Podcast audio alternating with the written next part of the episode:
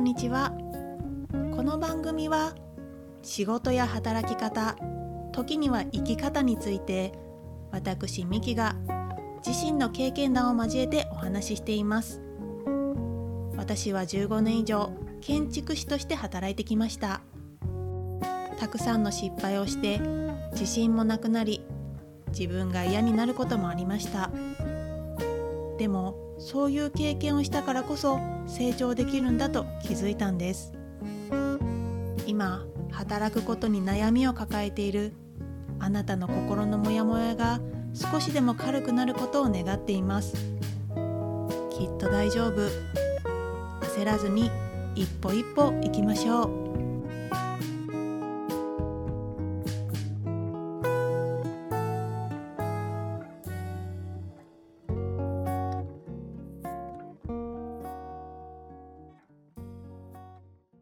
皆さんこんにちは。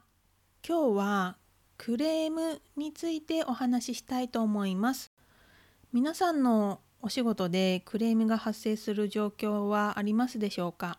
もしそのクレームとかに今悩んでいる方がいれば、今日このエピソードを聞いていただいて少し参考になる部分があるのかなと思いますので、ぜひ最後までお聞きください。今日ね、クレームについてお話ししたいなって思ったのは、私自身が10年以上クレームっていうものに対してすごく恐怖心を持っていたんですね。で、今も 100% このクレームっていうものを理解できてはいませんし、折り合いがつけている状況ではないんですけれども、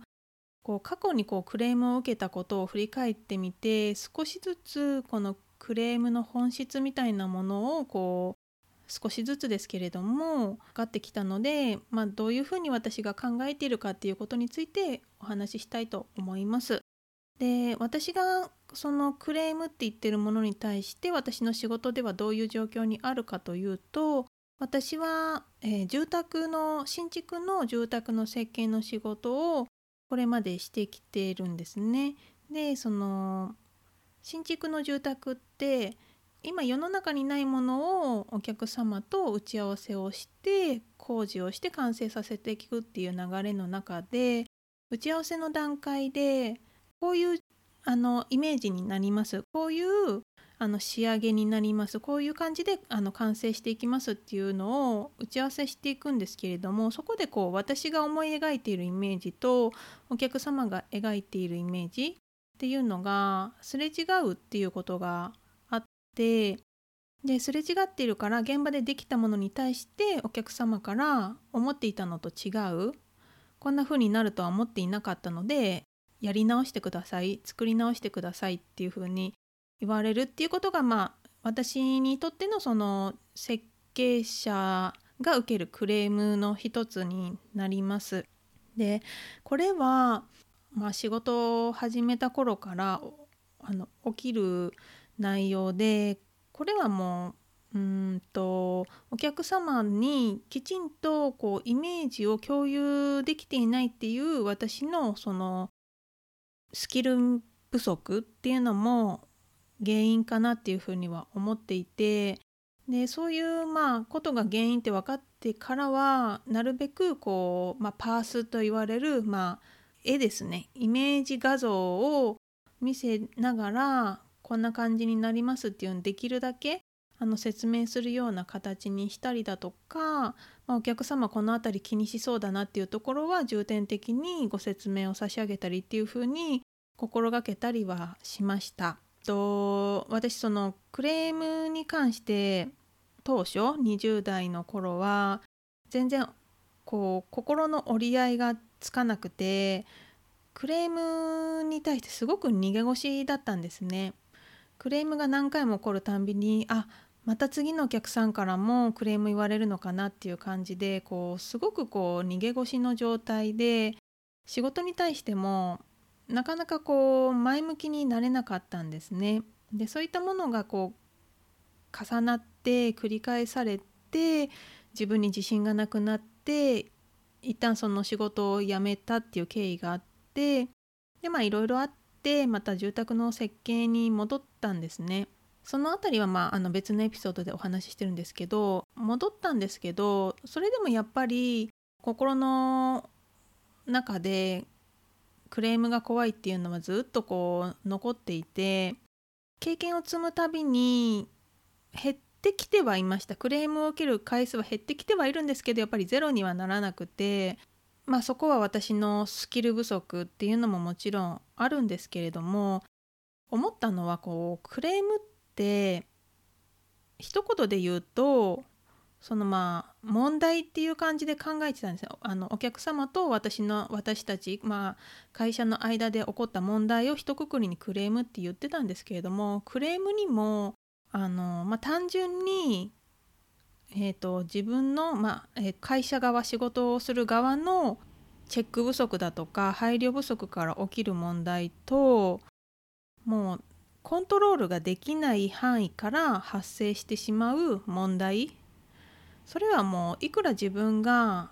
気をつけて配慮しても、もう予期せぬところで起こってしまう問題、もうこれがクレームって言われるものなのかなって思ってて、自ら発生するクレームっていうのは、クレームというにはなんて言うんでしょう、クレームといって片付けるのではなく、ミスはもう自分の過失として認めて謝罪する。でやり直すとかっていう風なことをしなきゃいけなくて、クレームっていうことで一言では、片付けてはいけないのかなっていう風には思います。で自分がコントロールできないことに関してのクレームに関して過剰に自分を責める必要はないのかなという風に思うようになりました。だってコントロールできないんですもん。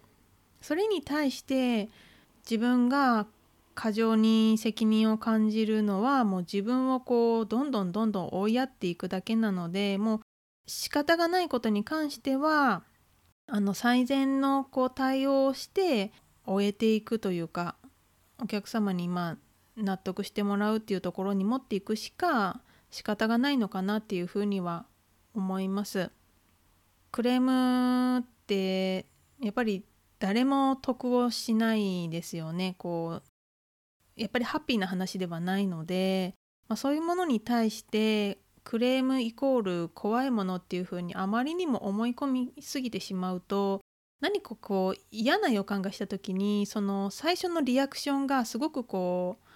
が引きつっちゃったりだとか、目が見開いちゃったりだとか、もう姿勢が猫背みたいになっちゃったりだとかっていう風な状態になると思うんですけど、頭の脳の中でクレームは怖いものだっていうふうに思いすぎちゃうと、そういうふうになってしまうので、クレームは怖くないものっていうふうに頭の認識を書き換えていくっていうのを訓練が必要かなと思います。でそれはもうジャーナリングだとかで自分の中で消化していくっていう風にするしかないと思います。強くなる、打たれ強くなるっていうことが成長の一歩かなっていう風に思います。クレームに対して慣れていく、言葉ちょっと聞きようによってはすごく誤解をされそうなものかなと思うんですけど、怖いのはやっぱり最初の何回か何十回はやっぱり怖いんですけど、回数を重ねていくたびに対処法みたいのも多少はね、身についていくものかなと思います。もちろん適当にあしらってしまったらお客様より怒ってしまうので、そこは真摯に誠実に向き合うんですけれども、過剰に特に気にしすぎな性格の方は過剰に自分を責める必要はなくて、仕方がないことって思って次に次に進んでいくっていうのが大事なのかなというふうに思います。クレーム、皆さんがもし今ね、このクレームっていうのに皆さんが今直面しているのであれば、本当に気持ち的にね辛いと思うんですよね。すごく気持ちわかります。一日中それで気分が下がってしまうっていうのも分かります。でも時間が経てばその気持ちって落ち着いてくると思うんですね。なので私もまだ 100% このクレームっていうものに対しては仲良くは慣れてはいないんですけれども、少しずつ打たれ強い自分になっていくっていうのを心がけていくっていうのが、クレームとうまく付き合っていく一歩かなっていうふうに思います。最後までお聞きいただきありがとうございました。また次回のエピソードでお会いしましょう。さようなら。